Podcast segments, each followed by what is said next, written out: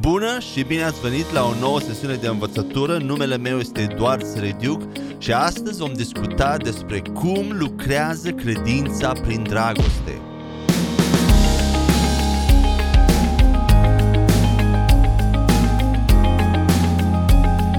Vom începe sesiunea de astăzi prin a citi un pasaj biblic de la Galaten 5 cu 6.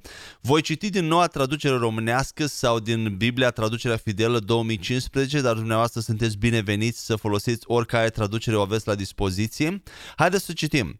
Întrucât în Hristos Iisus nici circumcizia, nici necircumcizia nu au nicio valoare, ci numai credința care lucrează prin dragoste. Acum, ce înseamnă credința care lucrează prin dragoste? V-ați întrebat vreodată acest lucru? Eu am meditat de multe ori la acest verset încercând să înțeleg ce înseamnă acest lucru. Acest verset este unul foarte puternic și ne spune cel puțin două lucruri importante. Unul, credința funcționează prin dragoste iar al doilea lucru este că singurul lucru care are valoare în Hristos este acea credință, tocmai acea credință care lucrează prin dragoste. Și dacă sunteți niște creștini ca mine care doriți să vedeți credința funcționând și producând mai multe rezultate în, în sfințenie, în vindecare, în prosperitate, în binecuvântare, atunci veți fi interesați să înțelegeți și cum influențează dragostea credința noastră. Se pare că este o relație puternică între dragoste și funcționarea credinței. Și o posibilă interpretare, o primă posibilă interpretare a rolului dragostei în funcționarea credinței din acest pasaj este aceea că credința va funcționa mai bine cu cât mai mult fac lucrurile care mă fac să fiu iubit de Dumnezeu și să rămân în grațiile Lui. Aceste lucruri se, ref, se, pot, se referă la abținerea de la păcat în general, umblarea în sfințenie, rugăciune, închinare, citirea cuvântului. Însă există două probleme cu această interpretare. Prima mare problemă pe care o văd este pur și simplu neprihănirea de sine sau o neprihănire bazată pe fapte. Pentru că ori de câte ori dragostea lui Dumnezeu față de mine și nivelul de credință care lucrează în viața mea depind de cât de frumos trăiesc sau de cât de sfânt sunt, în momentul acela eu am căzut din har într-o neprihănire bazată pe fapte sau haideți să spunem mai frumos, am alunecat din har într-o neprihănire bazată pe fapte. Aceasta nu înseamnă că mi-am pierdut salvarea sau că nu mai merg în cer, ci înseamnă că aici pe pământ eu nu funcționez în har și atunci tot ce fac nu are valoare în Hristos, pentru că neprihănirea de sine este unul, unul din păcatele cele mai urâte de Dumnezeu. Este cel mai, lui Dumnezeu îi displace cel mai mult atunci când încercăm să fim neprihăniți prin eforturi proprii. A doua problemă pe care o văd cu această interpretare este că nu pot ști niciodată când am făcut destul de multe din aceste lucruri evlavioase, astfel încât credința mea să înceapă să funcționeze mai bine. Nu am un mod real de a măsura progresul. Haideți să vedem o altă interpretare, o a doua interpretare posibilă la acest pasaj ar fi aceea că cu cât îl iubesc pe Dumnezeu și pe ceilalți oameni mai mult și manifest dragoste uh, către oameni, cu atât credința mea va începe să funcționeze mai bine. Însă, și aici, încercarea de a-L iubi pe Dumnezeu și pe oameni prin eforturi proprii, să-L iubesc pe Dumnezeu, să iubesc pe oameni, să încerc să fiu mai bun, este din nou o faptă umană dacă este bazată pe eforturi proprii, iar motivația pentru a face aceasta poate fi una nedumnezească. Haideți să explic de ce. Dacă eu încerc să-L iubesc pe Dumnezeu și pe oameni cu motivația în mintea mea doar pentru ca credința mea să producă mai multe rezultate, vindecare, prosperitate, succes, sfințenie, deși scopul este unul nobel, dar dacă iubesc pe oameni doar ca să împlinesc acest scop și nu de dragul de a iubi, așa cum Dumnezeu este, atunci motivația mea pentru dragoste este una coruptă. Mai mult, avem din nou problema măsurării. Când știu că dragostea mea față de oameni și de Dumnezeu este suficientă pentru a începe să-mi văd credința lucrând, de exemplu în vindecarea bolnavilor sau în învierea morților. Nu există niciun fel de măsură exactă. Acum haideți să mergem la o al treia interpretare pe care o consider biblică, mai biblică, uh, și aceasta ar fi că credința va funcționa din ce în ce mai bine cu cât mai conștienți suntem noi, în mod regulat, de cât de mult ne iubește Dumnezeu, indiferent de nivelul nostru de sfințenie, de faptele noastre bune sau de nivelul nostru de implicare în slujirea creștină. În 1 Ioan 4 cu 19, Biblia ne spune că noi iubim pentru că El ne-a iubit întâi. Așadar, noi, noua creație în Hristos, suntem capabili să-L iubim pe Dumnezeu și pe ceilalți oameni doar pentru că El ne-a iubit mai întâi și doar atunci când noi suntem conștienți de acea iubire față de noi. Dacă ai fost născut sau născută din nou în Hristos, atunci tu ești prea iubitul sau prea iubita lui Dumnezeu. Lui Dumnezeu îi place de tine. Dumnezeu este îndrăgostit de tine. Tu ești lumina ochilor săi. El este mereu de partea ta, indiferent de cât de rău par să fie lucrurile în viața ta, poate la un moment dat. Nimic și nimeni din acest univers nu-L pot face pe Dumnezeu să te iubească mai puțin sau să te separe de acea iubire. Romani 8 cu 35 la 39 ne spune acest lucru. Și a fi conștient de această dragoste cu toată ființa noastră, cu mintea noastră, emoțiile noastre, inima noastră, în adâncul inimii noastre, a fi conștient de această dragoste în mod regulat este esențial pentru ca credința noastră să funcționeze și este o sursă continuă de viață și de pace. Haideți să citim și uh, 1 Ioan 4 cu 18. În dragoste nu este frică, ci dragostea desăvârșită alungă frica, pentru că frica are de-a face cu pedeapsa. Cel ce se teme n-a fost făcut desăvârșit în dragoste. Vedeți, în acest pasaj, Biblia ne spune că dragostea perfectă sau desăvârșită alungă frica. A fi desăvârșit în dragoste alungă frica. A ajunge desăvârșit în dragoste, ce înseamnă? Cine poate fi capabil de dragoste desăvârșită decât Dumnezeu? Așadar, ce înseamnă pentru noi să ajungem desăvârșiți în dragoste? Înseamnă să fim siguri 100% în întreaga noastră ființă că Dumnezeu ne iubește și că El este de partea mea, de partea ta în orice circumstanță și chiar, chiar și în păcatul tău sau în timp ce păcătuiești. Numai Dumnezeu este capabil de o astfel de dragoste. Dacă mă gândesc la fiul meu de, de vâr- în vârstă de 3 ani, aș face orice să știu că este bine și fericit. Îmi place să petrec timp cu el și să-l văd zâmbind și râzând. Îi cumpăr deseori mâncarea și jucăriile preferate. Îl duc în parcuri de distracție, doar pentru a vedea bucuria de pe fața lui. Bucuria lui este bucuria mea. Mă asigur că merge la cea mai bună școală, participă la cele mai bune activități pentru vârsta lui, îi ofer cea mai bună și mai sănătoasă mâncare, cele mai bune haine. Dacă profesorii sau învățătorii de la școală mă sună să-mi spună că fiul meu nu este bine sau i s-a întâmplat ceva la grădiniță, acum el merge în, uh, nu la școală, aici în America se cheamă școală sau preșcoală, dar dacă învățătorii lui mă sună las totul imediat și merg, merg să văd ce e cu el, ce s-a întâmplat cu el sau dacă trebuie să-l iau acasă, le iau acasă dacă nu e bine. Vreau să știu cum se simte, ce îl frustrează sau uh, de, de ce este trist. Îmi place să-l îmbrățișez, să-l sărut.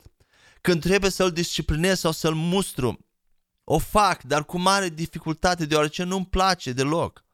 Acum, gândiți-vă la acest lucru, dacă eu sunt așa cu fiul meu, ca un tată uman, cu cât mai mult oare ne iubește Dumnezeu pe noi și este interesat de fiecare detaliu al vieții noastre. Lui Dumnezeu îi place să ne vadă râzând și bucuroși. Mulți dintre noi s-ar putea să nu fi avut o experiență atât de frumoasă cu tații lor pământești cu tații noștri pământești. Și unii tați pământești, într-adevăr, sunt abuzivi, violenți, reci sau distanți și nu sunt poate niciodată prezenți. Însă Tatăl nostru Ceresc nu este niciodată așa. Acum haideți să vedem ce este frica din acel pasaj în 1 Ioan 4 cu 18. Frica este opusul credinței, sau mai bine zis, frica este o credință în circumstanțele negative, mai mult decât în ceea ce spune cuvântul lui Dumnezeu. Frica apare în mintea noastră atunci când în mintea și inima noastră nu suntem conștienți sau siguri de dragostea lui Dumnezeu pentru noi. Frica nu poate coexista cu credința sau dragostea în același timp. Vei avea ori una, ori alta.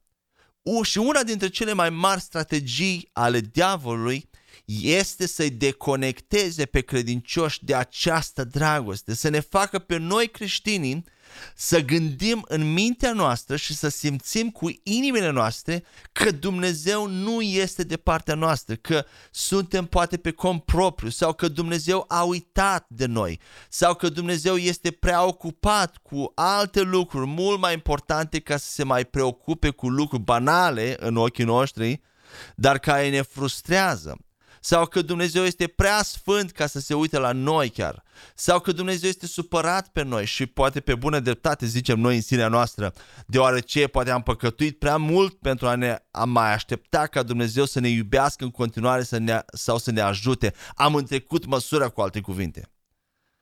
Cum realizează Satan această separare?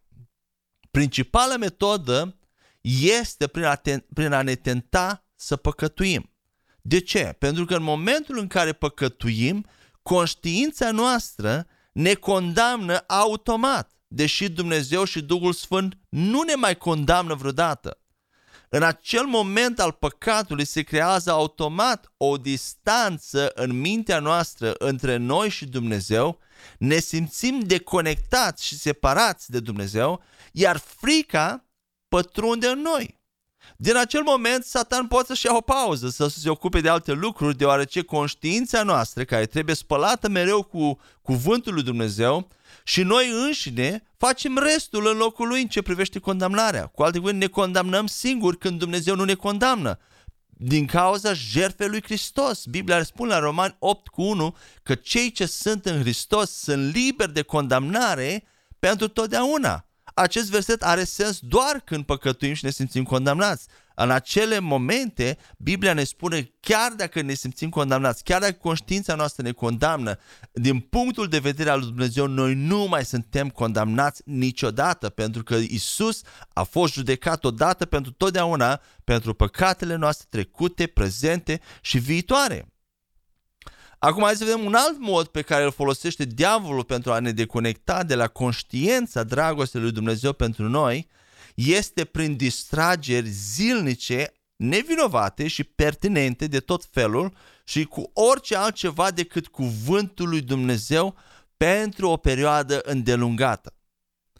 Desigur că trebuie să mergem la muncă, nu-i așa? Să petrecem timp cu familia, să ne relaxăm, Însă, dacă nu ne facem timp regulat să ne retragem puțin din viața cotidiană și să ne aducem aminte de dragostea lui Dumnezeu pentru noi, atunci devenim vulnerabili fricii, scădem în credință, cuvântul lui Dumnezeu nu mai este proaspăt în mintea noastră, dragostea lui Dumnezeu pentru noi nu mai este proaspătă în mintea noastră și atunci suntem vulnerabili. Însă când suntem siguri de dragostea lui Dumnezeu pentru noi, Credința în cuvânt, în cuvântul lui Dumnezeu este eliberată, este manifestată de, prin noi într-un mod natural, din spiritul nostru, fără a o forța. De ce? Pentru că atunci când ne simțim iubiți de cineva, avem încredere, mult mai multă încredere în acea persoană. Când știm că acea persoană este de partea noastră, ne vrea binele, uh, ne iubește, ne acceptă, cu, cu atât mai mult vom avea încredere că acea persoană nu ne va trăda, mereu va vorbi de bine de noi, nu ne va porni pe la spate, mereu va, ne va vrea bine. La fel este și cu Dumnezeu, când, simt, când știm cu inima noastră că El ne iubește. că El nu ne acuză, nu este supărat pe noi. Da, poate este întristat că vede cum ne, cum ne distrugem pe noi înșine prin păcat. Este întristat ca tată, dar este o întristare care vine din dragoste. Nu este o, o supărare uh, de, care vine din faptul că l-am ofensat. Dumnezeu nu mai poate fi ofensat de păcatul nostru sau mânios pe păcatul nostru pentru că El și-a aruncat toată mânia asupra lui Isus la cruce. Așadar, când, a, când suntem siguri de această dragoste, atunci credința curge natural. Dar cum ne menținem acea, în acea dragoste într-un mod regulat? Ce ar trebui să facem atunci când frica se strecoară încet încet și ne simțim deconectați de Dumnezeu sau slabi în credință?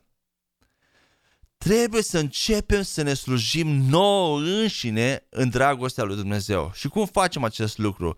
prin a declara versete poate despre dragostea lui Dumnezeu pentru noi sau prin meditarea asupra lor. De exemplu, am putea spune lucruri de genul eu sunt prea iubitul, prea iubita lui Dumnezeu sau Nimic și nimeni nu mă va despărți de dragostea lui Dumnezeu. Lui Dumnezeu îi place de mine, indiferent de ceea ce am făcut. Da, diavole, indiferent de ceea ce am făcut, lui Dumnezeu îi place de mine. Dumnezeu mă iubește, încă mă iubește și sunt neprihănirea lui Dumnezeu în Hristos pentru totdeauna sau eu sunt liber de condamnare pentru totdeauna.